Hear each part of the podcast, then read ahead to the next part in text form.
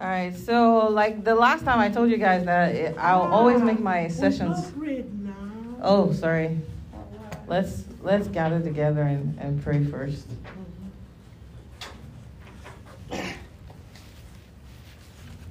Lord, we thank you. Thank you for the grace you've given us. Thank you for the opportunity to be able to gather together in your name, to be able to hear you speak to us, to give us grace through your word, through your Holy Spirit, through your presence with us, oh God. Make us, give us a heart, oh God, that understands. Give us ears, oh God, that we may hear you.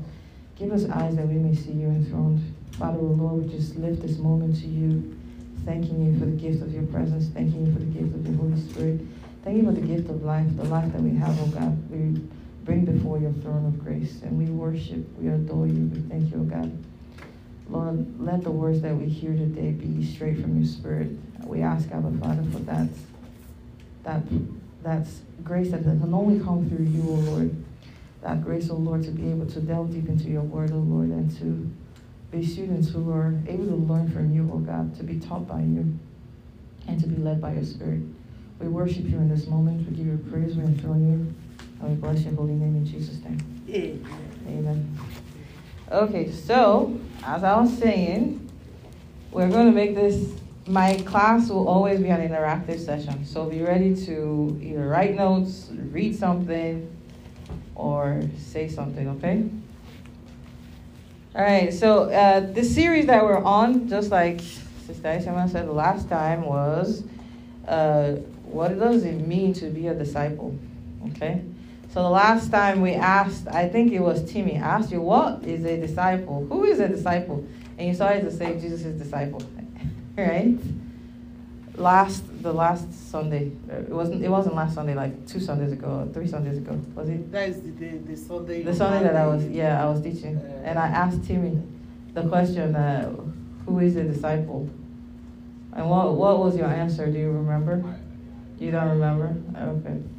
All right. Well, I told you guys that a disciple is a student, right? Do you guys remember? Okay. Awesome. So a disciple is a student. All of us have note. Huh? See me. So you have to. See me. Let me go and get a note. No. a notebook. All right. Uh, but before we get to defining who is a disciple, let's look at why you are here again. Okay. Uh, it was because of the Great Commission, right? Where Jesus told his disciples, "Go and make disciples of all nations." So Where you? Who does not have a notebook? Huh? Okay, do you want a notebook? Here you go. Because I want all of us. I want all of us. Do you, you it where? Okay. She, she said she has a notes app on her phone. Okay, uh, you know we are old fashioned. Uh, uh, Odise, do you need a notebook or you use your note app also? Okay, cool. Yeah. All right, so I need somebody to read for us again Matthew 28 from 19 to 20. Who's going to be the first to read? Okay. A disciple is what? So we have uh, a disciple is a student. That's what we've started with, right? And then I said, yeah, all of you are here because of the Great Commission, right? So let's go back and reread the Great Commission. Who's going to read for us Matthew 28 19 to 20? Timmy, you have your Bible, so let's vámonos into that section of your Bible, and then you read for us.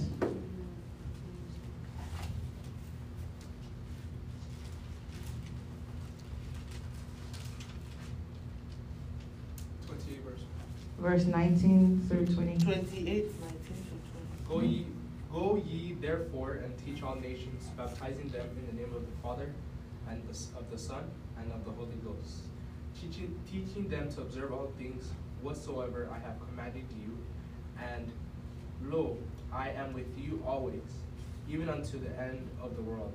Amen. Amen. Who has a different version? Because your version says, Go ye and teach all nations. You have a different version? Yes, NLT. Um, therefore, go and make disciples of all nations, baptizing them in the name of the Father and the Son and the Holy Spirit Teach these new disciples to obey all the commands I have given you, and be sure of this I am with you always, even to the end of the age. Awesome. I like that one. So because that one specifically tells you the instruction. The instruction is to go and make disciples. And then those disciples teach them the things that I have taught you. Okay? So a, a student is someone who learns. So first of all, I want you guys to understand where the word disciple comes from. Okay, your New Testament is written in was written in Koine Greek. So the word that is translated there as disciple is mathetes. Mathetes means student. Can you spell that? M as in Mike, A as in Apple, T as in Tom, H as in hotel, E as in echo, T as in Tom, E as in echo, S as in Sam. M A T H E T E S. Okay? Mathetes, which means a learner or a student. All right, so now does the word disciple actually start with Jesus? Who knows? Do you think that Jesus was the first to have disciples? Who do you think was probably the first to have disciples? How far back do you think it goes?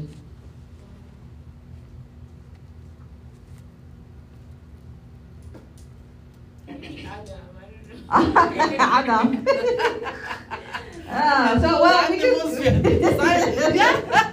We could we could say that God was teaching Adam. Adam was probably the first disciple. The first disciples, yeah. right? Right? Even because we know that God taught Cain, that's for sure, because God came to him and telling him, if you do good, what you, What be you, know, that's a correction. That's a, that's an instruction, right? Right. So, and, and God did give Adam an instruction, like don't Right. the, he disobeyed the, Yeah. the instruction. Okay, so we have examples of people who had uh, disciples. We have in the New Testament itself, we have John the Baptist who had disciples, and we can read that in Mark chapter 2, verse 18. Um, Timmy, it's not like I don't like your Bible, but I, I don't like your Bible. Okay, so let's go to uh, Precious. Let's read Precious's version. Oh, mine is uh, King James. Yours is King James. Okay, do you want to read Mark? Timmy's own is King James. Uh, he's King James? Oh, really? Is it? Oh. Yeah, it's King James. Interesting. Okay. Yeah. I didn't read it that way, King James. Okay. I do like the Bible. Well, not all the time. Sometimes. All right. I'm just joking, FYI. Okay, Precious, read the Mark chapter 2, verse 18. Once, when John's disciples and the Pharisees were fasting, some people came to Jesus and asked, Why don't your disciples fast like John's disciples and the Pharisees do? Okay. So you see that the Pharisees, they had their own disciples. John had his own disciples. We can also tell from uh, Acts chapter 22, verse 3, where Paul tells that he was learned under Gamaliel, one of the leading uh, rabbis in his day. So discipleship even goes all the way back to the Old Testament. We see Elijah had um, Elisha as his students. We see the sons of the prophets were students under Elisha. We see Isaiah, the sons of the prophets who sat before him were also his students. So it's not something that is uncommon when you see that Jesus has disciples. It's something that has been in tradition for quite a long time, way before Jesus came, comes. But then Jesus comes in his time and he tells us that, you know, my sheep, they hear my voice, right? Those who have come before me, they were thieves and robbers, and so my sheep didn't hear them. But now, those who have learned from God, they come to me, right? All right, so let's see um, what is a disciple not? Number one, a disciple is not a convert. Do you know what a convert is? If I if I ask you, are you born again? That's what they normally ask in Nigeria when I was younger. Are you born again? And you say, Yes, I'm born again. I believe in Jesus. That's just being a convert. You've been converted. It doesn't mean you're a disciple. Okay? So let someone read, um, since somebody can also read as well. Um, Matthew 23, verse 15.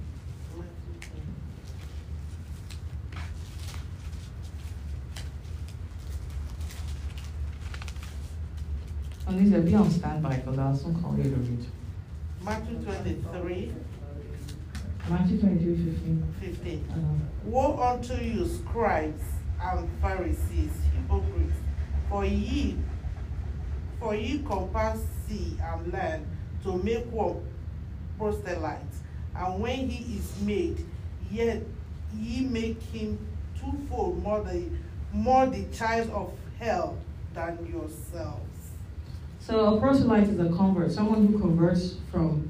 So when he says you traverse land and sea, meaning you go to other nations to try and convert other people to Judaism, that's a convert. And so Jesus is saying to them, Woe to you because you traverse land and sea to go and make a convert of one person. And when you make a person a convert, you make the person twice a child of hell as you are. What does that mean? It means they're making them like themselves. They're not really teaching them the laws of God. So a disciple is not a convert. A convert is any can be anybody. Anybody that has heard the gospel, anyone that has decided, okay, I am born again, and I now believe in Jesus. But if you're not truly acting as a student, you're not studying, you're not following the master who's teaching you, you're no more, nothing more than a convert. Okay? Um, so let us look at let's look at Isaiah chapter 8, verse 16. And we'll also look at Jeremiah 31, verse 33. Did you say your phone isn't loading? It? Okay. Um, Jeremiah what? Jeremiah 31, from verse 33 to 34. Okay. Uh, we we're just looking at why are why are we why did discipleship start? Like why are we um, why did Jesus have disciples? Why did all of these people have disciples? Why did the Pharisees have disciples? Why did John the Baptist go about having disciples? Why did you know Elijah have his own disciples and stuff like that? What was the whole point of it? So let's read um, let's read Isaiah first. Isaiah 18 verse 16. Preserve the teaching of God and trust his instructions to those who follow. There was a different version used this morning, right? Yeah, Yeah. let me read it. I think uh, King James tells it better. Okay. Verse 16 Bind up the testimony, seal the law among my disciples. Okay, so you see that the prophecy was the fact that God was sealing his instructions within the hearts of his disciples. It's only the disciples that he was sealing the instructions within. It's like when you read the book of Revelation where it says, and he put a seal on those who belong to the sins of, who belong to God, right? The ones who were counted as worthy to enter into the kingdom. What was the seal? It's his law. His, his instructions was being sealed within them, right? So if you look at Jeremiah 31 as well, verse 33 to 34, um, Miracle, do you want to read that one for us? please? This is the covenant I will make with the people of Israel after that time, declares the Lord. I will put my law in their minds and write it on their hearts. I will be their God, and they will be my people. No longer will they teach their neighbor or say to one another, Know the Lord, because they will all know me, from the least of them to the greatest, declares the Lord. For I will forgive their wickedness and will remember their sins no more. No more. So that's just the prophet telling us that this is God's instruction, that this is his new covenant with us, that he will write his law in our hearts, he will write it in our minds. No longer are we going to be teaching each other because everyone will know him. So, how will you know him if you're not instructed? Right? This is why the whole idea of discipleship started. Someone has to learn from someone else. Right? All right, so why be a student? Why be a disciple? You know, it's easy for us to say, okay, we want to be a doctor, so we're going to be a student. We don't want to be, working in McDonald's, so we are going to go to school.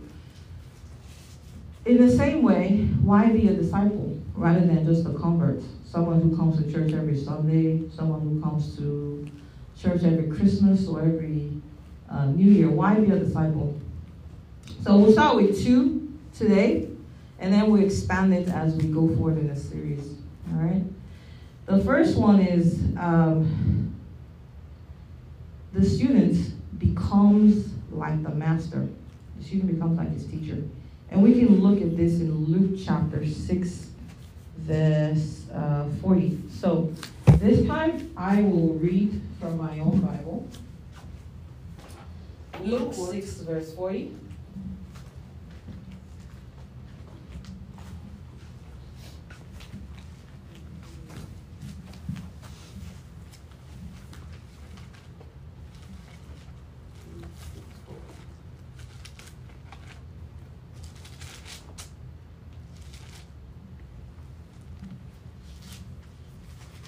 Okay. So Jesus says here, a student is not above his teacher, but everyone who is fully trained will be like his teacher or like his master, right? So remember when uh, uh, Pastor was talking last week about we being created in the image of God, right? Paul t- tells us in Romans chapter 8, 29, maybe you can read that. He says that we are being conformed to the image of his son. Romans 8 Romans 8 29. For whom? You said we did conform. Well, 8 29. yeah, He said, For whom he did for, for knowledge, he also did predestine needs to be conformed to the image of his son, that he might be the firstborn among many brethren. Awesome. So we see Jesus tells us how he's conforming us to his own image here when he says in Luke 6 verse 40 that no student is above his teacher or his master.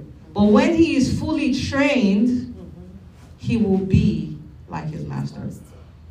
This is how we get conformed to the image of Christ by being students, by being ardent or studious students, right? Committed students. That's how we get conformed to the image of Christ. Without discipleship, you're not truly conforming to his image. You could be conforming to your own image or your own understanding of Christ, but without being a true student or a true disciple, you can't become like Christ. All right, and then the second thing, uh, why should you be a student that we will uh, highlight today is so that you may know the things of the kingdom, right? Only a true disciple knows the things that the master is doing. And we're going to read that from Matthew 13, verse 10 to 17. We talk about when Jesus came, he, he went on talking about repent for the kingdom of heaven is at hand, the kingdom of heaven is at hand. And every time he gave a parable and he said, the kingdom of heaven is like this, the kingdom of heaven is like that. And we also see where he says, except a man be born again, he cannot enter the kingdom of heaven, right? That's why people always ask you, are you born again? Meaning that, are you born of heaven so you can enter into heaven? So the whole point is to understand what the kingdom of heaven is. So you can know what is happening in the kingdom and you can be a part of the kingdom. Only a disciple, only a student of the master knows what his master is doing. So we can read Matthew 13, 10 to 17. Michaela, I want you to read for me. I'm going to open it for you. Matthew chapter 13.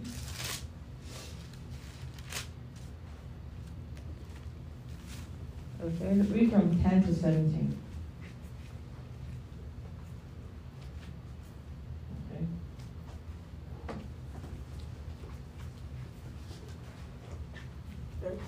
Mm-hmm. to verse seventeen. Uh-huh.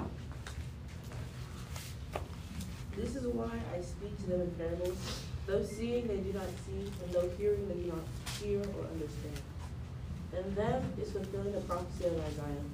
You will be ever hearing but never understanding. Will be ever seeing but never perceiving. For the, for this people's hearts have become callous. They hardly hear with their ears. They have closed their eyes. Otherwise they might see with their eyes and hear with their ears and understand with their hearts and turn, and I would heal them. But blessed are your eyes because they see, and your ears because they hear. For I tell you the truth, many righteous, many prophets and righteous men long to see what you see, and did not see it, and to hear what you hear, and did not hear. Thank you, Michaela. So we see Jesus is always teaching in parables so that everyone heard what he was saying, but only the disciples understood what he was saying because he gave them the interpretation. he told he took them aside and told them, here's the meaning of the interpretation. When a sower goes to sow seed and he scatters his word, these are those who hear on the wayside. These are those who take it, these are those who bear fruit, right? It is only his students that knew the interpretation of what he was saying. So God can give a prophecy, but everyone will hear, but only the true students will understand. Right? So the idea of being a disciple, the idea of being a student is not so much as just the hearing part, is the understanding part. The understanding part is what gives you the the whole um, the whole concept of being learned, right?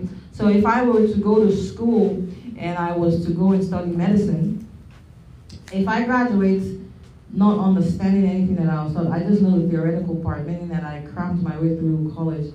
When I get to operate on somebody's heart, I don't understand what I'm doing, right?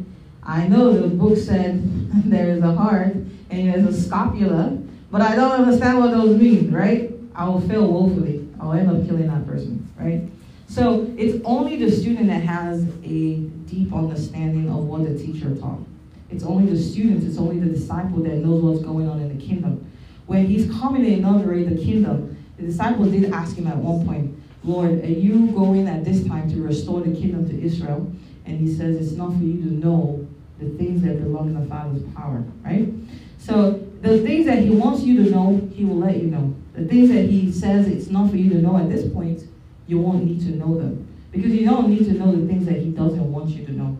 That's the difference between knowing the knowledge of good and evil, right? Having the knowledge of what God gives you versus what God is trying to keep away from you so that you don't fall into destruction. So, so far, I want to hear questions.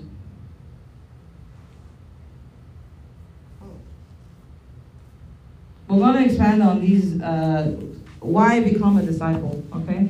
Uh, so far, we understand that a disciple is a student, a student who is um, not just any student, not just one who's there to just hear and just walk away, a student who's willing to learn, who's willing to commit their lives. Because you have to remember, um, there's, a, there's a Jewish historian called Josephus. Josephus decided, uh, describes how he for three years became a disciple of one of the sects. I think it was probably the Pharisees sect, the Pharisees.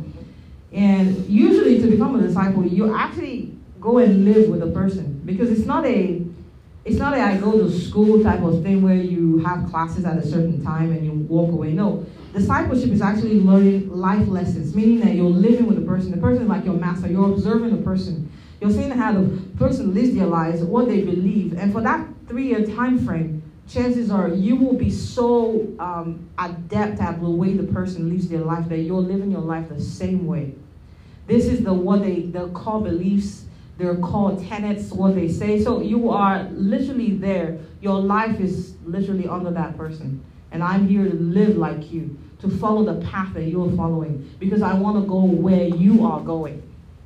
If you believe that Christ is the only way to God, then you want to observe Him. You want to live your life. So, discipleship is not about going to certain classes, it's about living the entirety of your life, learning from God, following His ways, knowing what His ways are, and observing and doing His ways. That's being the student part, right? That's being the learner part, right? But at the end of your learning experience, there is a reward, which means comfort being conformed to the nature of your master. And it's only those who are conformed to the image of his son, those are the ones who are called the sons of God, right? Okay, so um, I think that's it for. So I have a question. All right. So, uh, like you just, according to your explanation now, that a true disciple, Mhm. a disciple, in the real sense of it, has to be under the master, not Mhm. just learning the letters of the master, Mhm. but the lifestyle of the master, the you know, Mhm. the talents and all that. Mhm. So in in our today's world now, if you want to look at it, look at our church, uh, our various churches Mhm. now. Do we say uh, that we have disciples? So or we the- just have a, a, a zealous members? Uh, We still have disciples uh, because the, the disciple is it's a personal choice. You understand? Because Christ never called us to be anything other than disciples of God. Okay. Right? Remember the phrase where Jesus says that those who have learned from the Father come to me. So you was at some point supposed to be learning from God. Right? You're supposed to be learning from God the Father. Right? When he says those who have learned from God come to me, he, and then he, another place where he says that um, for God, the Bible, the, the scripture does says that God Himself will teach His people. He will He will snatch the lambs from the from the mouth of those who who eats His sheep. Right. So, in our today's uh, environment, yes, we don't have the Jesus day or the Elijah day type of discipleship, but there is still that element of discipleship, meaning that we're under the dispensation of the Holy Spirit. It says in the last days, I will pour out my spirit upon all flesh. So you're under the tutelage of the Holy Spirit. You will not, you probably don't need to go and live at pastor's house and observe how pastor is living their life on a day-to-day basis and be um, studying them, observing them, see what they believe in, and follow their footsteps and seeing how they're following Jesus.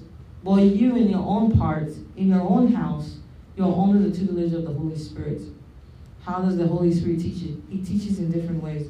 He teaches through dreams. The Bible says that in the last days I'll pour my spirit on all flesh. Your young men shall dream dreams. Your, your old men shall dream dreams. Your young men shall see visions, right? So he teaches through visions. He teaches through dreams. He even teaches through even inkling in your mind. For example, you might be, uh, you might have done something wrong, like yell at someone. It happened to me recently. And then suddenly I just had a really guilty conscience, like, I'm so sorry for yelling at that person and hanging up the phone on them. It was someone that I was trying to get them to refund something for me. because I, there's nothing I can't do. Like, I can't make the refund come faster than you want the refund to come. And I got angry. And then automatically I had this, like, regret in my heart. Like, what if she was a Christian and you needed to be nice to her? Even if she wasn't a Christian, what if she's just someone that needed niceness for today. That is the spirit that can teach you. That is the Holy Spirit teaching you that in everything you should be mindful of who you are and how you treat other people. Right? Because the commandments is to show love, right? That's what you, it's not whether the person does what you want them to do. So the Holy Spirit teaches you in different ways. We're under the tutelage of the Spirit. You just have to be willing to learn. And at that moment, as I had that, you know, immediate like regret for doing that to her, I apologized to God. I said, Lord, I'm sorry for doing that. I will, lesson learned. I will not be getting angry next time on the phone, even if they can't process my refund immediately, right? Um, so it's just, and God will always look for the, the things that you, you that are weaknesses in yourself. Those are the things that He creates opportunities for you to learn to overcome, right? It could be anger. It could be um, not being uh, friendly or not being love, not showing love. It could be different ways. So the thing is to, in your own daily life, the Spirit is there to teach you. You just have to be a willing student. So we are still disciples, but we're learning under the Holy Spirit. Because this is what Christ came to institute the kingdom of heaven, to institute the words of God, which says that in the last days I will pour out my spirit. If you're not a willing participant, the spirit can't be poured on you. Right? Does that answer your question? Yeah, yeah. Awesome. Okay, so we move on to the main service. We thank God Thank God. for our learning today. We, we appreciate. Okie dokie. So uh, we'll go ahead and start. Um, we'll continue with a series of again. Yes, because you are, they are now recording you. Uh, oh really? Oh wow. Okay. Alrighty then. Uh, I'll go ahead and pray a second time. Father, thank you so much for your grace. Thank you for your love. Thank you for your gift, the gift of your Holy Spirit. Thank you the gift of your presence in our lives. Thank you for the gift of salvation, even through Christ Jesus. Thank you, O God, for the gift of eternal life, even through your Son. Father, we worship you this morning. We give you glory, honor. We reverence you, O God. We come in surrendering, surrendering our hearts to you, O Lord, that you will teach us today, O God. We come seeking your face. We come seeking, O God, your word. We ask, Lord God, that you give us ears to hear you at this time. We ask, oh God, that you give us a heart that understands, that we may cleave to you, oh God, and be doers of your will. We will have the grace, oh God, to walk with you, oh Lord, and to be obedient students. Father, oh God, give us that presence, oh Lord, of your Holy Spirit with anointing and with power, oh Lord. We worship you. We thank you for your faithfulness. We thank you for your righteousness. We thank you for who you are to us. Be glorified in now, Lord. May we worship you in spirit and truth in Jesus' name. Amen. Amen. Okie dokie. All right, so praise God for that. Um, we're going to continue with the what it is a disciple, who is a disciple, and why be a disciple, right? So those are questions that we're asking ourselves in this series. I'll just recap what we talked about last week so that we kind of go into what we're doing this week. All right. So last week we talked we talked about what is a disciple, and the first thing we did was to define what a disciple is. Right. It comes from the Greek word which is mathetes, right, which means learner or student. And then we read the Great Commission, which is in Matthew chapter 19 to 20, which says, you know, go ye out into the world and make disciples of all nations. Okay, remember that. Does it mean make disciples like every nation will be a disciple? No, it means that from every nation there will be a disciple. So you are someone who is called out of one of the nations, the nation of Nigeria. Probably most of you are here, Nigerians, USA citizens. but you are a representative of a nation that has been called to be a disciple. And then we talked about. Please, can you say that again? So, as citizen of a nation. Yeah, you are a disciple from that nation. Mm, okay. Yeah. So he, the word was to go and make disciples of every nation, right? Mm-hmm. So disciples come initially. The original disciples were all Israelis. They're all Jews, right?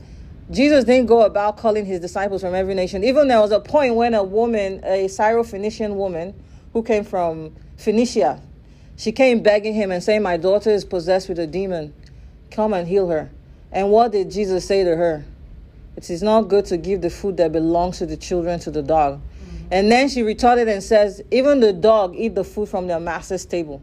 Meaning that I might be your servant, I might not be your child, but I still deserve to, the crumbs that fall from your table. And she and then Jesus said, Not even in Israel have I seen so much faith. Amen. Right? So we have been called from the nations. The, the the the prophecy was that I will scatter you to every corners of the earth. Right? That is what God told the nation of Israel that if you don't follow me wholeheartedly, if you don't obey my laws and my commandments, I will come and I'll scatter you, right? And that scattering did happen. In 70 AD, what did Rome do? Rome burnt I think the church. They, burned the nation down. They not oh, they not only burned it down, they f- filled it with salt and sand and made sure that and re- removed the temple that was there. They put uh, was it Zeus or who was there? It wasn't. uh, what they have- Jupiter. Yeah. It was I think either Zeus or Jupiter. I can't remember which one. The king of the the king the one of it, it was either Zeus or Jupiter. They changed the temple. They put it and they renamed the whole place Palestinia, which is the old name Philis, Phili, Philip, Philis, Philistia. Philistia, right? Which is the Philistines. So they renamed it Palestinia to represent the old nation of the Philistines, right? So that they could wipe away the name of the Jews from the land. But this was also a prophecy in the book of Daniel, which says that and the the holy nation shall be trampled down until the time of the Gentiles is fulfilled, right? This is all to fulfill prophecy. But those who were ch- Jews were scattered to the ends of the earth. We have in Africa, we have African Jews. If you don't know, know now. Right. Some of you sitting here could actually have ancestry of Jewish, but you don't know because we've lost it over time, right? But today, as you come to God, you come through Christ. Whether you're an ancient uh, Hebrew or you're not an Asian Hebrew, doesn't matter because all in Christ we're in one, right? But you represent a nation that has been called. Because the, the, the message was to go to every nation and make disciples of all nations. So we have Christianity in China, we have Christianity in North America. Today we represent an African heritage, right? We come from Africa, but we are a nation that have been called to know God, right? We are disciples, we've been called as disciples to obey the commandments, right? All right, so then we talked about did this actually start with Jesus? We talked about the fact that it started with um, a lot farther than that. Even the prophets, they had disciples, they had students who learned at their feet. Isaiah had his students, Elijah had Elisha, Elisha had Ge- Gehazi. So we say that discipleship started way before then, right? So you have the Pharisees, they had their own disciples. Um, John the Baptist had his own disciples. And then we discussed why it all started. Why did the whole discipleship thing start? And we talked about the prophecies, which was every man shall know me, from the least of them to the greatest of them. For God will write his word in their hearts, right? So the only way for the word to be written in your heart is if you have it in your mind, if you study it, it's engrafted in your heart, right? Yes. All right, so when then we came to why be a student, why be a disciple as opposed to a convert? We said that a disciple is not a convert, right? A convert is someone who hears the gospel, I believe, and that's it. They come to church once in a blue moon, during Christmas, during Easter. That's a convert. It means that you have converted from whatever you used to believe in, from being in the world, to knowing that there is a God who reigns over heaven and earth. You have entered into the kingdom, but you don't know how to obey his commandments, right? It's like when, uh, during the time of king, the king of Assyria, when he sacked the northern kingdom and he, he deported them to Assyria, and then he brought people from other nations to come and take over the land. And then they were worshiping their own gods in the land, and lions came and attacked them, and they say, Go and bring a priest to teach us how to worship this God. right? because the God of this land is, is very strong. right? All right. So, um, and then we said, why, why be a student? The first thing was the student becomes like the master, right? We, we read like Luke 6, verse 40, and Romans 8, verse 29. And then the second thing we delved into was uh, to know the things of the kingdom. Only a true disciple knows the things that his master is doing. Praise the Lord. Okay. All right. So we continue from there, and we're, we're going to expatiate more. Uh, the first thing that I want us to be aware of is a, a, a disciple, like any student, is working towards the mastery of something. Okay. When you go to school to be a student, you are working towards a certain degree. You might just be in school switching courses. I know a guy who was at Texas State here. He had been in school for seven years. You even talked about one that had been in school for seven years, and he had switched his majors like multiple times. And then what, by the time he was in my accounting class, my accounting class was uh, it was what do you call it? The third year, junior, Yeah. junior, right? It was the third year. I said, "Oh, so have you made up your mind on what your major is?" And he says, "No." You've been here seven years. you haven't made up your mind about what your major is. So you have to understand that a disciple is someone who's uh, progressing towards the mastery of something, right? That mastery is under your teacher.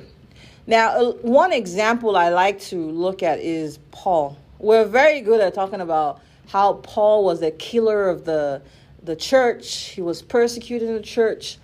But you have to remember that Paul grew up under Gamaliel. And if we uh, look at Gamaliel, Gamaliel was the one that spoke in the council that if you guys um, don't stop persecuting the people, you find out that you know you'll be you'll be fighting against God Himself, right? So it's not as if Gamaliel was a bad teacher. Neither was Paul. Paul was just doing what he knew to do, right? He was following the letter of what he had been taught, right? If he was, if he was, if he he was obviously committed to the faith that he was practicing, right? As a Pharisee, as a Judean, he was committed to preserving the traditions that God had handed down to him. To him, he was serving God with fervency. And that's why he said that the things that he did, God showed him mercy because he was doing them in innocence of his heart. Right? It wasn't like he was a murderer looking for people to kill. He was following his faith that the way he understood his faith to the letter until Christ revealed himself and told him that no, it's me you're fighting against. You're, you're not, you're not pre- preserving me, you're fighting against me. And that's why he became, he, he turned. So he was practicing, he was a student, he was doing what he knew to do, but he was doing it in the wrong way. And so when God corrected him, he continued doing the same thing. It's like when I said, I'm an accountant, right? I go to school, I study for accounting, but then I go, I start working for um, a Fortune 500 company, and then suddenly God tells me that that's not where you're supposed to be. You're supposed to be in the government, working for the government, because that Fortune 500 company that you're working for, they're just ripping people off. I want you to go and do it more. It's still the same accounting. I just pivoted to do working for the right person. He's no longer working for the Pharisees who were fighting against God. He's now working for God Himself. But he because he knew he knew the traditions, he knew the, the letter, he knew the law. He he had studied the law. He was a student of the law. He knew the law. So when he was then preaching about Jesus, he knew how to apply the tenets of the law to who Jesus is and what Jesus fulfilled. Right? That's why he was a very handy tool in spreading the word to the to the Gentile nations, right? All right, awesome. So now um, so to continue with uh, why be a student, a disciple is prepared in and out of season, right? You being a student, being a disciple means that um, this experience will prepare you for what is to come, and this continues from you know knowing the things of the kingdom. Only the true disciple knows the things of the kingdom. So we'll read a couple of uh, we'll read a couple of verses today. Let's go first with Amos chapter 3, verse 7. Uh, precious. Amos chapter 3, verse 7.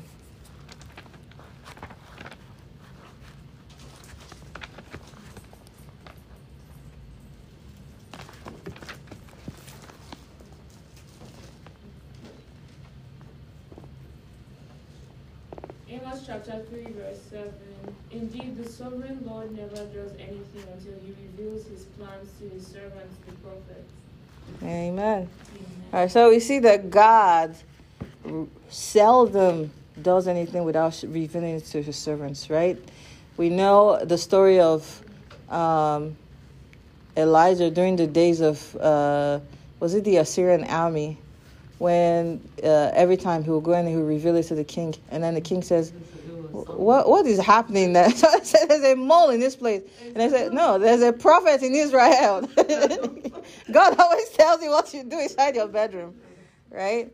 So we know that God reveals what He does to His children.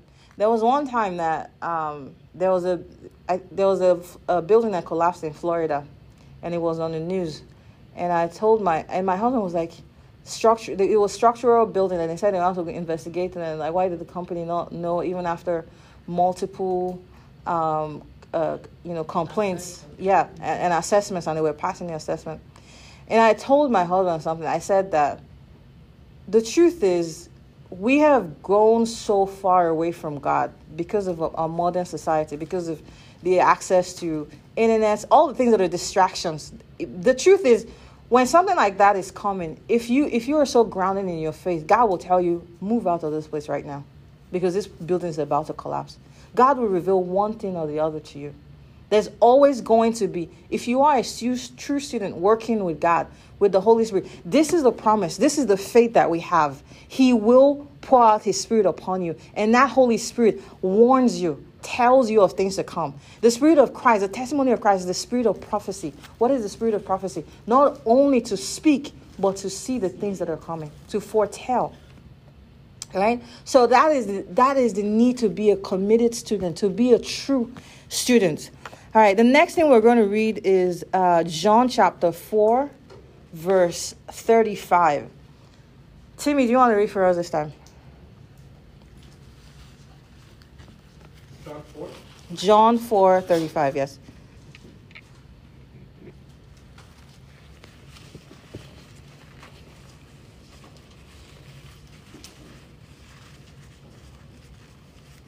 Say not ye, there are there are yet four months, and then cometh harvest. Behold, I say unto you, lift up your eyes and look unto the fields, for they are white already to harvest. Thank you. So this uh, verse comes after Jesus had met the woman at the well, right? And he told the woman, Go and call your husband. And she says, I have no husband. And then he said to her, uh, Yeah, I know, because you already have five husbands. And the woman, the man you're with, is not your husband, right? And then she said, I, I suspect you're a prophet because You just told me uh, my whole life story, right? And then she left her bucket and she went into the city and said, Come and see a man that told me my whole life story. And then his disciples come back and they see him and they said, You know, they, they didn't ask him why he was talking to the Samaritan woman, but they said, You know, you haven't eaten. And he says, My food is to eat, to do the will of my Father. And then they said, has somebody giving him food? No, they asked him, has somebody given him food? And he said, my food is to eat the will of my father. And then he says, do you not say there are four months unto harvest? Well, look now, even the harvest is coming. What does that mean? It's talking about the fact that don't think that the harvest is oncoming. The harvest is happening right now, which means a disciple has to be ready in and out of season, right? Only a true disciple gets ready, whether it's harvest time, whether the harvest time is in future, you're ready in and out of season. The one key thing I want you to pay attention to is what he's saying is that don't think that the harvest is in four months, but lift up your eyes now, for even the harvest is happening right now. All right. All right. So the next verse we will read, this one is a it's going to be a lengthy one. So Mark 11, 12 to 25. Michaela, do you want to read that one for us, please? Mark 11. Yes, Mark 11, 12 to 25. Oh, 12 to 25. Yes. Oh, that's long. Yeah, it's a long one. And then we, we have one more long one before before we uh I'll give one more um one more point why you have to be a ardent disciple. Mark 11, 12, 25. Mark 11, verse 12 to 25. So read from verse 12 to 25. And on the morrow, when they were, when they were coming from Bethany, he was hungry. And seeing a fig tree far off, off having leaves, he came. If haply he might find any thereon. And when he came to it, he found nothing but leaves. The time of figs was not yet. And Jesus answered and said unto it, No man eat of this fruit thee thereafter forever. And his disciples heard it.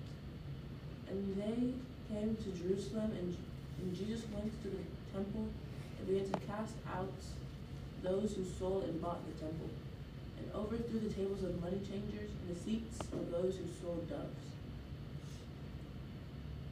and would not suffer that any man should carry any vessel to the temple.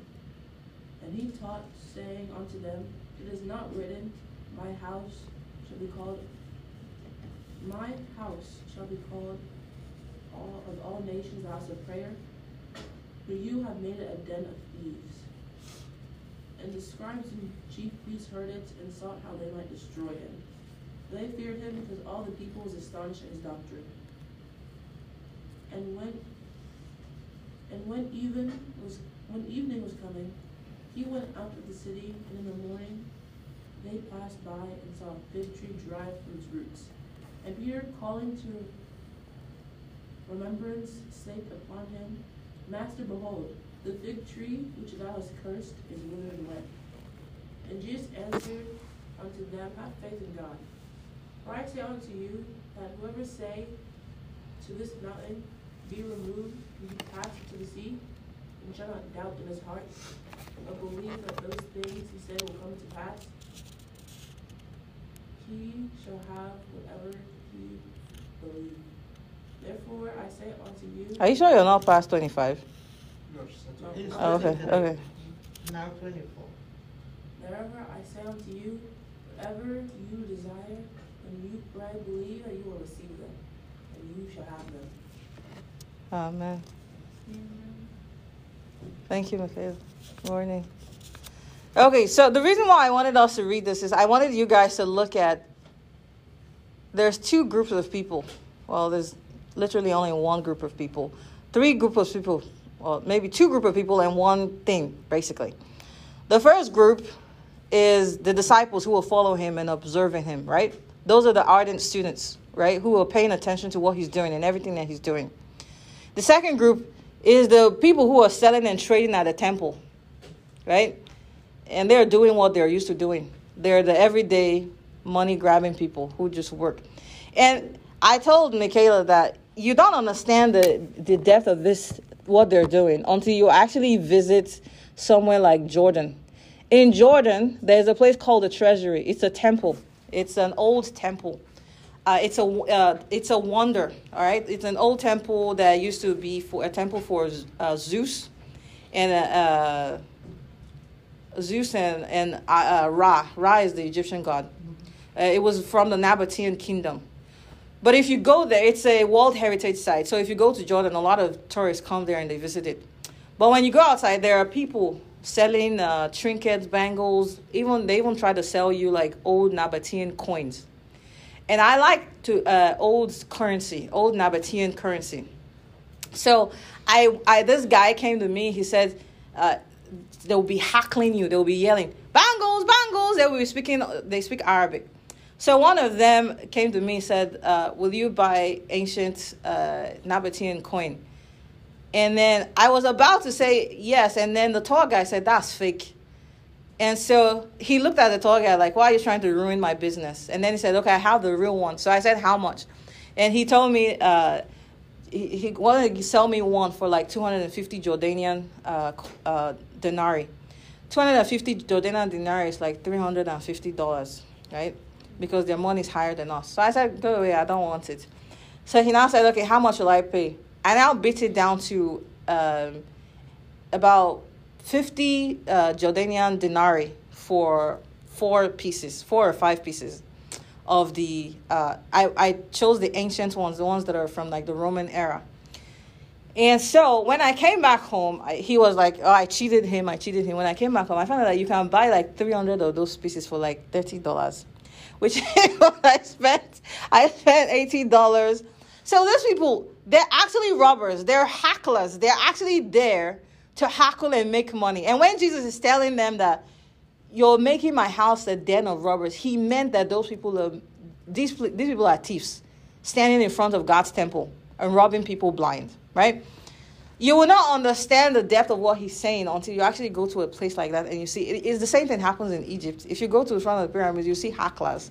The tall guys will tell you, don't give them anything, they are thieves.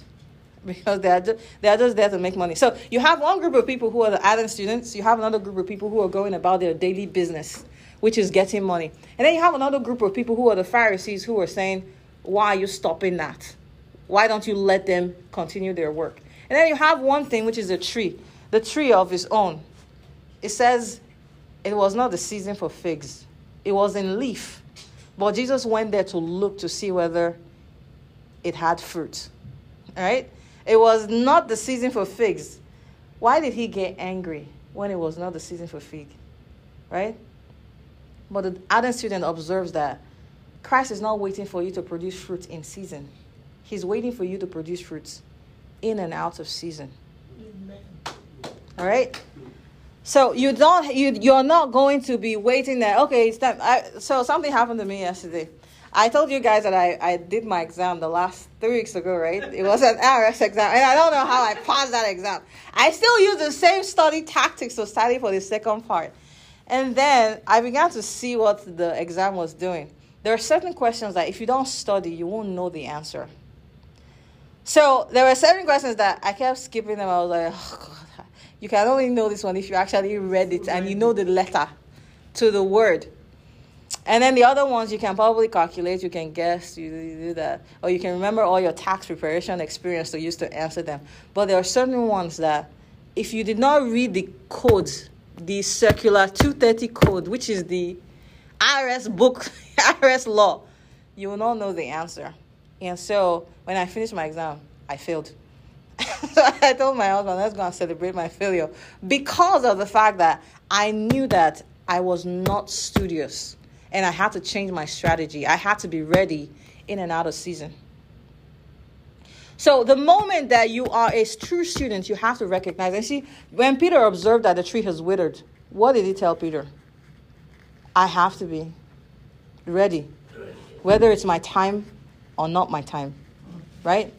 And that's why he says, Master, the tree that you cursed is already withered. Everybody can say that, why did you curse the tree? It wasn't even its time to produce fruit. But Jesus was like, may nobody eat from you. because I'm here right now and you're not available to give to me. Right? So be ready to produce when your master. That's why Jesus said, "Be ready when your master when your, your master comes." All right, so we'll read one more uh, long verse, and then we'll quickly go to this before uh, before Pastor comes and takes over. Matthew twenty five one to thirteen. Pastor, if you want to read round for us, Matthew twenty five one to thirteen. Matthew twenty five. Matthew 25, 1 to 15. 1 to 13. 1 to 13. Mm-hmm. Okay. Praise the Lord. Hallelujah. Then shall the kingdom of heaven be likened unto ten virgins, which took their lamps and went forth to meet the, the bridegroom. And five of them were wise, and five were foolish. They that were foolish took their lamps and took no oil with them. But the wise took oil in their vessels with their lamps. While the bridegroom tarried, they all slumbered and slept. And at midnight there was a cry, a cry made, Behold, the, bride, the bridegroom cometh. Go ye out to meet him. Then all those virgins arose and trimmed their lamps. And the foolish said unto the wise, Give us of your oil, for our lamps are gone out. But the wise answered, saying, Not so lest there be not enough for us and you. But go ye rather to them that sell and buy for yourselves. And while they went to buy, the bridegroom came, and they that were ready went in with him to the marriage, and the door was shut. Afterward came also the other virgins, saying, Lord, Lord, open to us. But he answered and said, Verily I say unto you, I know ye, I know you not. Watch therefore, for ye, for ye know neither the day nor the hour wherein the Son of Man cometh. Okay. So the whole point of discipleship is you're preparing for something, right? You see the six vir- the, the ten virgins, right? They're all prepared for something. It's just that one group of them were truly prepared, meaning that they carried the oil. I mean, if you think about a lamp, why would you carry a lamp but you wouldn't carry anything extra? Because you don't know when it's going to be. Maybe you're thinking that, oh, the wedding is going to happen tonight. Hmm, I have enough oil for it to happen tonight. But you don't know. Nobody else, nobody actually knows when he is coming, right? So you have to prepare. If he comes today, I'm ready. If he comes tomorrow, I'm ready. If he comes in three years' time, in 10 years' time, in 20 years' time, if he comes in the next generation, I'm ready. I'm ready to be ready, basically. So you're working towards the mastery of something. And that mastery is to be ready when your master, who has called you, shows up, right? So we don't have enough time left. So I will probably leave the next one to till next week, right? Okay, but uh, the key thing that we take away from today's study is um, a disciple is prepared in of season, right? So pre- you have to be prepared for what is to come. All right. Okay. Do we have any questions before we end uh, Sunday school? Uh, I don't. Anybody has questions to ask? Any rebuttals? This is the guru. You can ask. All right. Who is a disciple? Who is a disciple? Oh, I know that you you differentiate. You give us the difference between a disciple and a convert. Yeah. A convert is a, a, a, a, convert is I'm born again. I've accepted Christ, and it ends there. Yeah. Okay. Then a disciple is the one I'm born again. I'm a student. I have accepted Christ and I, I accepting him. I want to follow him. Yes. I want to follow him. And in following him, I want to learn, know the, the rules, the regulations the of yeah. following him. Yes, yes. As a disciple. Yes, a disciple is a student, one who's working towards the mastery of something. So you remember what we said a student is not above his master, but when he is fully trained, he becomes like his master. Right? So you're working towards mastery of something. And we'll, we'll kind of continue from there next week. The next one we're going to look at is um, um, becoming that good and faithful servant, the the disciple that bears fruit, which is what Christ wants from us, right? He wants us to bear fruit. You have a question? Yeah, um, you know, when you read the Bible, um, like Jesus explained, disciples, someone who, who has agreed to follow God, Uh huh. and also want to know Uh-huh. things. Uh huh. Um, so what differentiates disciples from servants? Because I know the Bible also uses servant. in the. Disciple is is this is this also the servants, right? Because the the the, the key word to understand here is that um, they use those words interchangeably, but disciples is mostly used for someone is a student. So training. in training, like you're a student in training. So Gehazi was a servant at the time, but he was also a student, right? So Gehazi was also doing the chores and the errands for Elijah, right? He was also doing all of the um, all the things that you, you. It's like an apprentice, right? The person who does all your your work for you, your errands for you. You could be serving under someone, but the disciple is more of a student, one who is walking closely and observing what you're doing. They're they're studying and they they want to become just like you, basically, right? So can you say that when it comes to disciples, um, you have to have someone like a physical person that you're looking up to, and Yes. you understand, Yeah. learning his ways and all that, while the servant is like you know, mm, for example, the Bible says, "David, my servant." Correct. Okay, so so um, a disciple you don't in the days of Jesus, right? You had to have someone who's physical, which was Jesus. The- Different, different groups had their own disciples. The Pharisees had their disciples. John had their disciples. Literally, people had to go and walk under a disciple, right? But after Jesus came, died, and the Holy Spirit was poured out on all flesh, right? We now became disciples under the dispensation of the Holy Spirit which means you don't necessarily have to have someone you walk under, but you could have someone who you walk under, right? Um, we have different people who are influencing our lives. For example, pastor is influencing your life. He talks to you. I listen to Reverend Chris sometimes, not all the time. Sometimes the Holy Spirit questions what I just heard, right?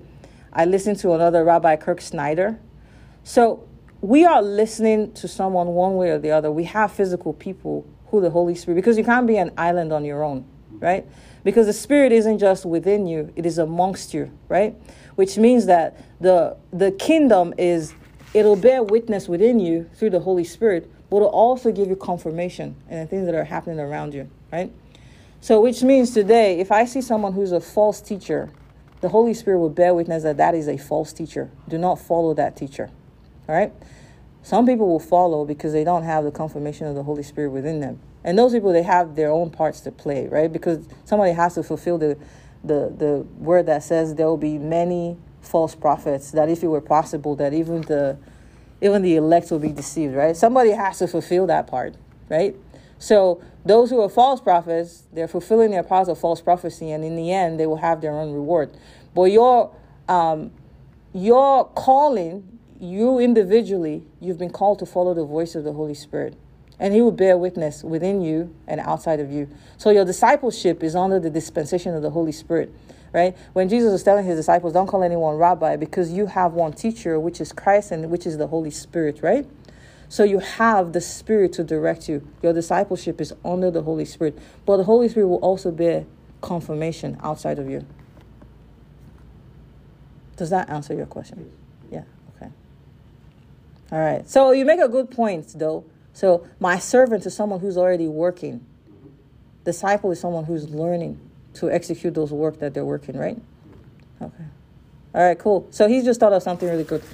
All right, so let me. I just learned something. You see, that is why the Bible says that iron sharpens iron. As we gather together, we gather to learn from each other. I was listening to Mike Moreau uh, a few days, a few days, about a week ago. He was talking about lion, lion being All right, so today, uh, oh, that's what's causing it. Okay. All right. Uh, we'll start the the scripture that we're going to open with is uh, Romans chapter one, uh, from verse twenty to thirty-two, and I will go ahead and read.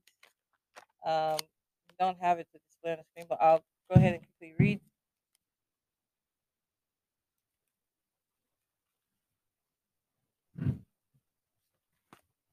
So it's Romans chapter one. Okay, all right, awesome, thank you.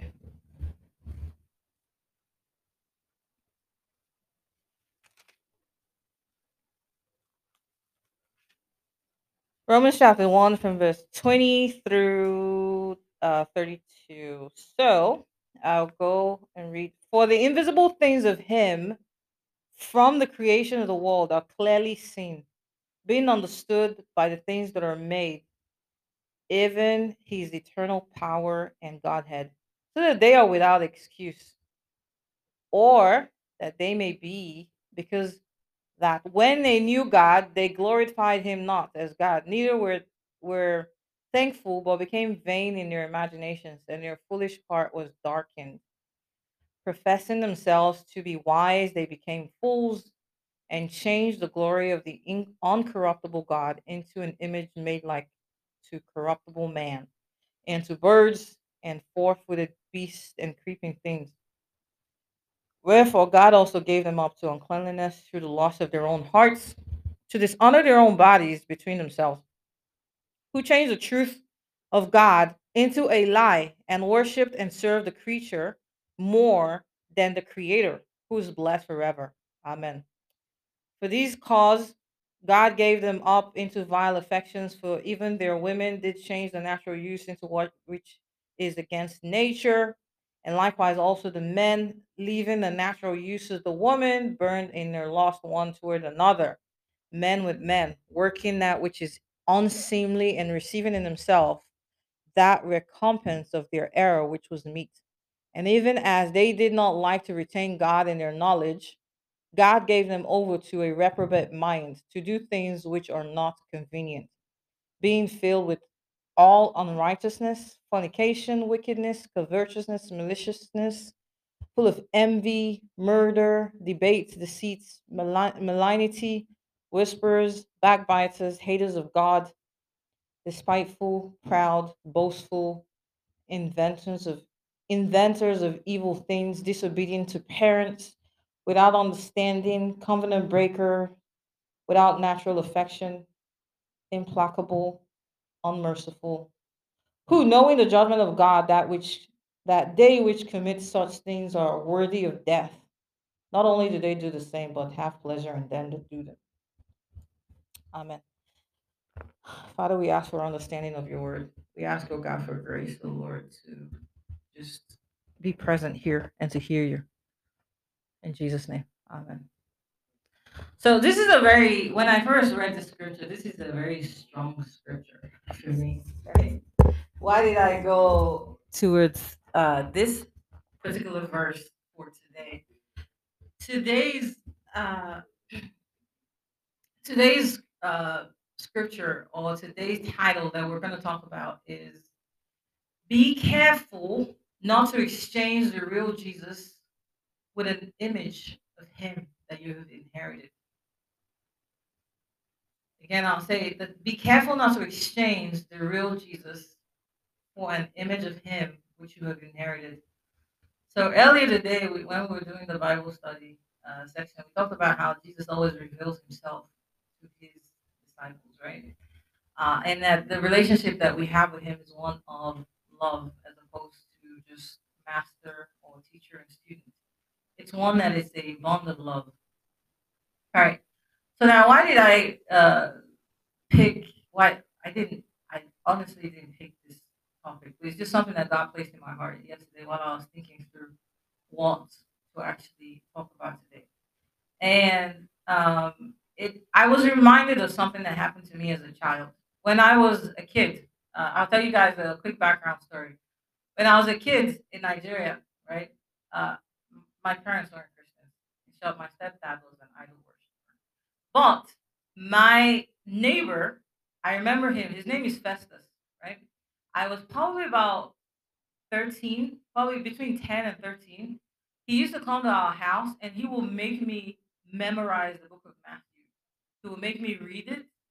Every day he will come. When I was back from school, we would spend hours just making me memorize the words. I was a kid back then. I was between 10 and 13. I can't remember exactly. But he will make me memorize. I could quote every book in the New Testament, like from Matthew through to John, right? Those are the books that he made me memorize. And uh, we did this for maybe about two or three years, something like that. Uh, and I could quote, Repent for the kingdom. I used to stand on the road and yell at people, Be repent for the kingdom of heaven is at hand. I was a kid, like I said. I was in secondary school. And the truth is, even back then, I didn't understand what I was doing. I didn't understand the gospel. I just remember that I was scared of going to hellfire. I just, I the relationship I had with God at that time was one of I'm scared that He will send me to hell. So I didn't want to do anything bad, right? Now, one day, uh, when when I could recite the whole thing, like I could read it back to him, uh, he then uh, he he would ask me to read recite it back. I would memorize everything, regurgitate what I had read. You know, uh, blessed are the blessed are the peacemakers, but they share, you know, the, inherit the earth. Blessed are this, everything. I would recite it back to him. And then one day he came to our house. This was this was the last day that I saw him. He came to our house. He said, "You're ready," and then he grabbed my head. Right, he he held the back of my head, and then he pushed my my forehead here against the fridge, like he pushed it hard against the fridge. And as he pushed it against the fridge, I saw an image, like I saw an image of Jesus. And then he he left my head. And said, "What did you see?" And then I said, "I saw a picture of Jesus." He said, "Which Jesus?" It's like the Jesus that you see on a Catholic poster, right? That image of Jesus. He said, "That's good enough." And he went, and I never saw him ever again. Like that was the last day I ever saw Festus. I still remember his name to today. I probably don't remember his face, but I remember him. But back then, that was the only image of Jesus that I knew, right? As I grew older, um, I kind of there are times when you you are in your teenage years when you go into university, you get carried away by university life and modern lifestyle, and you forget the gospel. But the gospel is still hidden within you, right? Um, you walk away from the faith, but the faith is still hidden within you, right? But you haven't gotten to the point where you've actually established that bond with Jesus. You haven't actually, um, you know the gospel, you know what it says, you know it says don't do this. You just know the rules, the rules that you're not supposed to follow. Well, as I graduated university, God God broke me down. When I say broke, and it started to happen when I was a lot older, when I, you know, I had gotten married and I had had my first child. God broke me down and began to reveal himself to me. Since I was a kid, that was the first time I saw an image of Jesus in any shape or fashion, or in any kind of dream or any kind of vision. But as I grew older, as I started to develop in my faith after I had kids, I started to see Jesus in my dreams. But the Jesus that I saw looked nothing like the things that you see on the Catholic posters. In my dream, when I wake up, I wonder, how did I know it was Jesus? But in my dream, I knew he was the one. Like I, you know, the way you say, "I know my husband. That that's that's him. I know him. That's Timmy. I know him. That I, I knew him in my dream, but he looked nothing like the Catholic. Now, why do I tell that story? Is because all of us we've inherited the image of Jesus in one way or the other. If you go to Beirut, right, there's a store that sells Jesus images. There's a black Jesus there's a Chinese Jesus. There's a Jesus of any kind of fashion that you can think of. If you go to Brazil, they carry a the, the Catholics in Brazil, they carry a statue of Jesus and they do a parade around the country. And that Jesus looks like a Hispanic Jesus. Right? Now, all of these people believe that they're disciples of Jesus. Right? But to them, they've inherited an image of Jesus and they've walked with that image. To them, they are serving the Lord, but they're carrying an image of Him, right? I'm going to read another scripture before we go into some of the main scriptures that we are going to talk about. Uh, Psalm Psalm 106, 20 to 21. If somebody wants to read uh, for us, that would be awesome.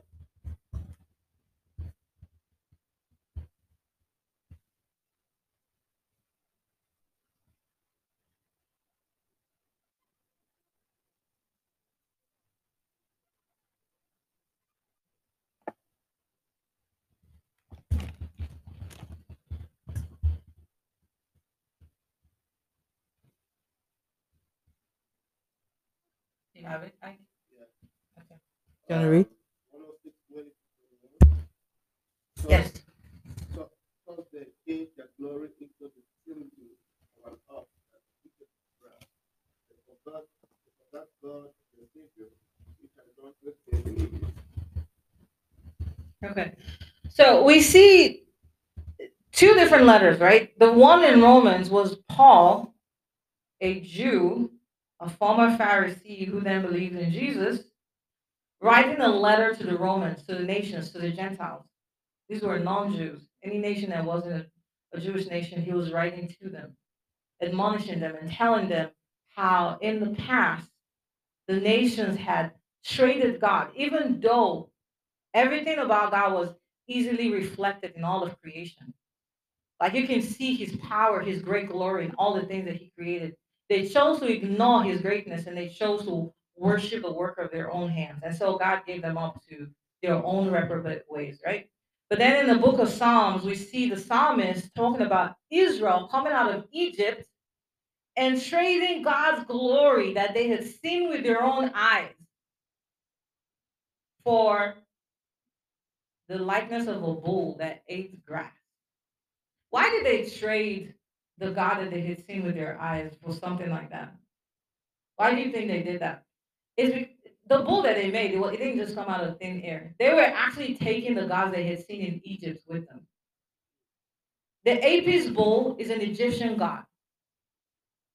It's a god of uh, cultural, what do you call it, uh, agriculture the god of agriculture, the god that is responsible for making sure that they have food and sustenance on the land, making sure that the crops grow. It's a it's an Egyptian god. They carried the image they had seen in Egypt with them into the wilderness because they were more concerned about food and sustenance. They weren't concerned about the mighty and great God who had done great mighty works in their eyes. They weren't concerned about knowing who that God is. This God that came to you and told you that I'm the God of your fathers, the God of Abraham, the God of Isaac, the God of Jacob. They weren't concerned in, can you tell me more about who you are? Let me know you more. But when Moses was up on the mountain getting the commandments that he needed to hand down to them, they said, As for this Moses, we don't know where he is. Just make us a God that will go with us. And out came the bull. But the bull is something they had seen in Egypt. It wasn't something that came out of thin air. All right, so the point of all of this is to make you understand that it's easy and unrecognizable. You will not realize that you are trading the God that is trying to reveal himself for the image that you have inherited. So, how do you avoid not carrying an image that you've inherited? If you go to a lot of uh, Christian communities, if I think I've asked this question to me in the past when I said, Who is Jesus to you? He talked about, He's my provider, He is my healer, He is my rock, He's my this. Everybody has a Jesus. He's the one who provides me with all that I have. Yes, He does all of that. But who is the Jesus that you know? Is it the Jesus that has revealed Himself to you? Or the Jesus whom you have carried at the back of your mind? That this is who he is. This is who I learned he is. as he revealed himself to you is the main question. All right, let's look at Matthew 13, verse 44. If someone can read for me, that would be awesome.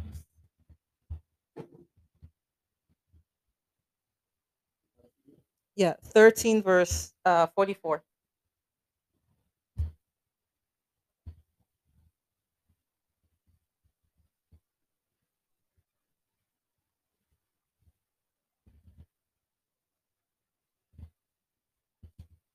kingdom of heaven is treasure hidden in the sea. When you not found it, the high priest and then joy went in all you have. for the captivity. He gave the kingdom of heaven is my possession. Looking for fine pearls. When you find one, bring back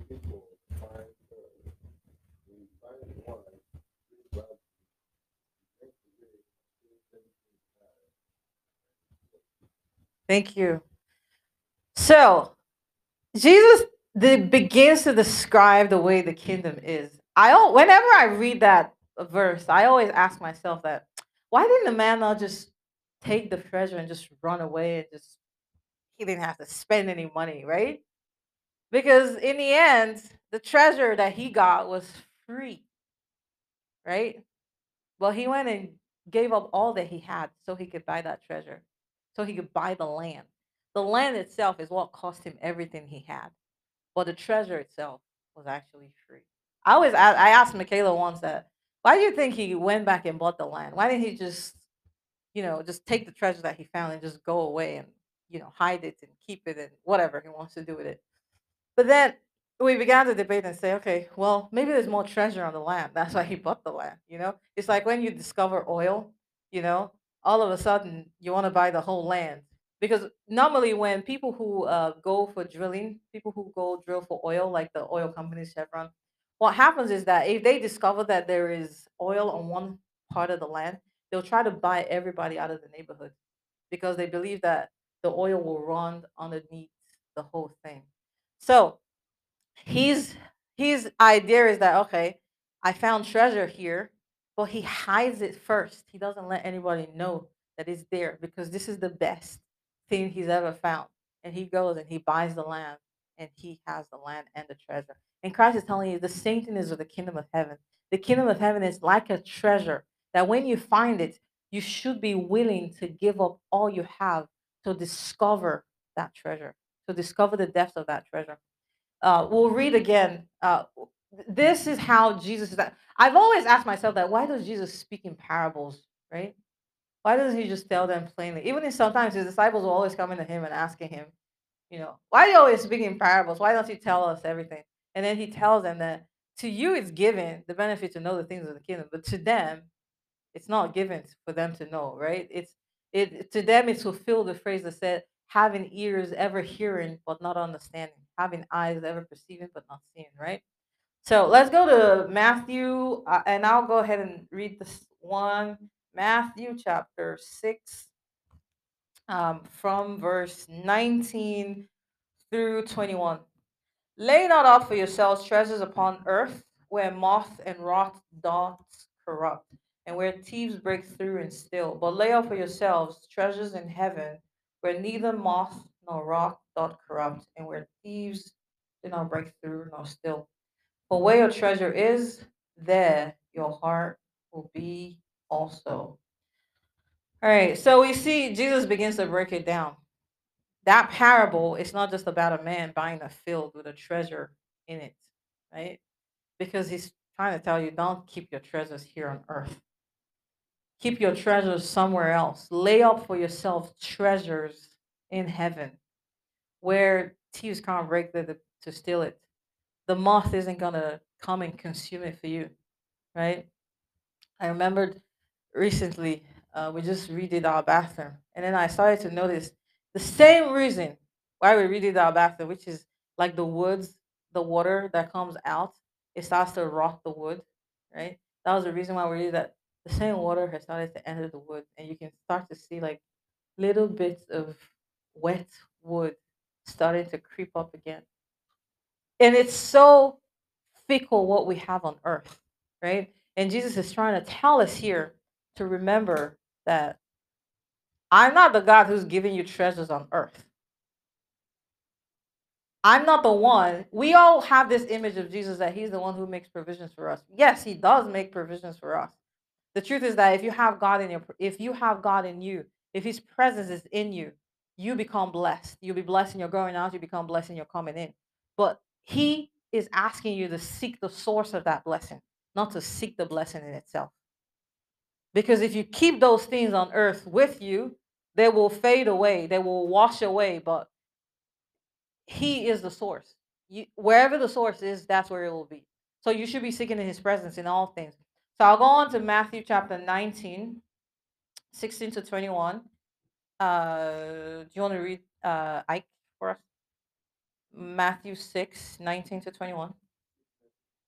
Yeah. Oh, 6, uh, sorry, not 6, 19 to 21. Uh, Matthew 19, 16 to 21. Matthew 19, 16 to 20. And behold, one king was said unto him, Good master, what good Israelite I may have eternal life. And they said unto him, Why callest thou me? There is none good one, that is, that is God. But if thou enter into life, keep the commandments. 18. Yes. He said unto? Jesus said, Thou shalt do no murder, thou shalt not commit adultery, thou shalt not steal, thou shalt not bear false witness, that honor thy father and thy mother, and thou shalt love. The young man said unto him, All these things have I kept from my youth up. What lack I yet? Jesus said unto him, If thou be perfect, go and sell that thou hast, and give to the poor, and thou shalt have treasure and come and follow me. So uh, this is remarkable how Jesus tells you. First, he tells you, don't save your treasures here on earth, right? Save your treasures in heaven, where neither moth destroy. But then he tells you how to save that treasure on earth. When he talks to this man, when he says, Go and sell all your treasure, give it to the poor, and you have treasure in heaven. He's instructing him that all those riches that you think you have, because remember, he's talking to a Jew, right? And he's asking the, the Jew, the Jew is asking him, What do I have to do to inherit eternal life? And then he tells him, If you will enter into life, keep the commandments. He's telling the Ten Commandments. He just quoted the whole Ten Commandments for him, which every Jew would have learned from his childhood. The first things that they learned before they reached the age of 12. So 12 is the bar mitzvah. Bar mitzvah means son of the son of the law, son of the commandments, right? 12 is the point where they have to recite God's laws, God's commandments. It means that they're old enough to actually read the law and obey the law, right? So they are able to recite the Shema, Shema Israel, Adonai Eloheinu, Adonai Echad. They are able to recite the Ten Commandments. So when Jesus tells him, go and keep the law, and then he says, I've kept all of that from my childhood. What more am I lacking? And then he tells him, if you want to be perfect, if you want to be complete, go and sell all of your wealth and then come and follow me. Give it to the poor and you have treasures in heaven, then come and follow me. And then he got sad because he had great wealth, right? He couldn't think of himself giving up that much to live the proper life with Jesus and his disciples because they were living like paupers, right? they were going from place to place. The disciples they had given up their fishing business. It's not like their fishing business was lucrative, anyways. they were struggling, you know, fishermen, right? And they were walking from place to place. Even sometimes they didn't have enough money to buy bread. And even when they did buy bread, they had to split five breads and run 5,000 people, right? So, and Jesus was calling him to a different kind of lifestyle. Go and sell all that you have and come and follow me, and you have treasure in heaven. But he wasn't able to embrace that. How many of us, if Jesus revealed himself today and said, I want you to give up your job, your everything. I'm not telling you that Jesus is telling you that right now, just FYI. I'm just saying that how many of us, if Jesus came today and said, give up all your luxury, give up your life in um, America, your comfort in America, and I want you to go to the village somewhere and follow me while I'm teaching the gospel over there. How many of you would jump at that idea? Not very many people would. Very few people would. Only a select few would. And that's why Jesus only had a few disciples initially. His ministry only grew after his death and his resurrection. And it took the grace of God for that gospel to get to us today. The fact that we enjoy the luxury of the gospel, being able to serve him in freedom. There's so many places where people can't serve Christ. They'll call themselves Christians in freedom. There are many countries where there's Sharia law imposed. You got to obey the Sharia laws. There are many societies who have actually turned towards uh, a false religion because you know they don't know who Christ is. They haven't received the revelation of who Christ is, right? So we should be constantly willing to see who He is in our day. We should be constantly wanting and longing for Him to reveal Himself and who He is in our days. Yes, we may be comfortable in what we have today. And those blessings, yes, they could have come from God, but we should seek the source of those blessings. All right. Uh, let's go to Matthew chapter 5, uh, because this one. So the same story that we just read, right? The, that same story of uh, Matthew 19 that you just read, uh, I is also in Mark chapter 10. I want to read the the one in Mark chapter 10 real quick. I just want to read it again so we can get a little bit of context of how Mark tells the same story. Mark chapter 10 from 17 to 31. So I'll just read it right here in my Bible. And when he was gone forth into the way, there came one running and kneeled at kneeled to him and asked him, Good master, what shall I do that I may inherit eternal life? And Jesus said unto him, Why callest thou me good? There is none good but one, and that is God. Thou knowest the commandments do not commit adultery, do not kill, do not steal, do not bear false witness, defraud not, honor thy father and thy mother. And he answered and said unto him, Master, all these things I have observed from my youth. So he's saying, I've observed these things since my bar mitzvah. I've kept them. Then Jesus, beholding him, loved him.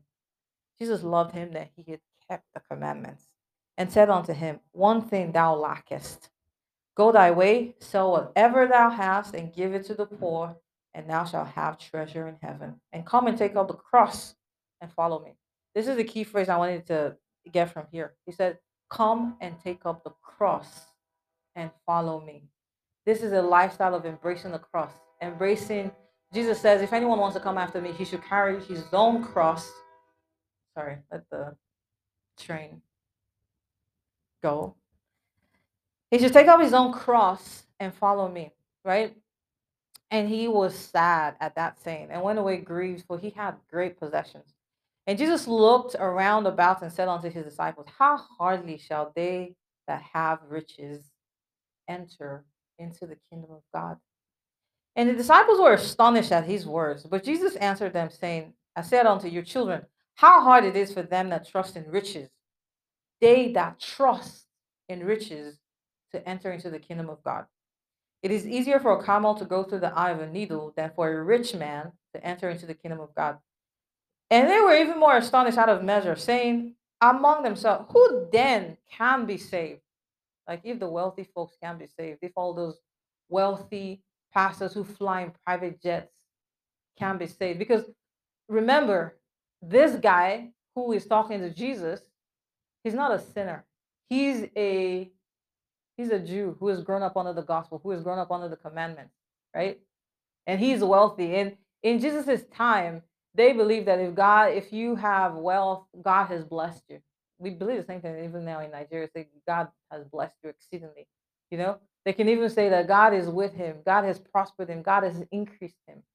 And the the the the disciples they're astonished and say, Well, if the wealthy that have been blessed by God can't enter into the kingdom, who then can enter the kingdom?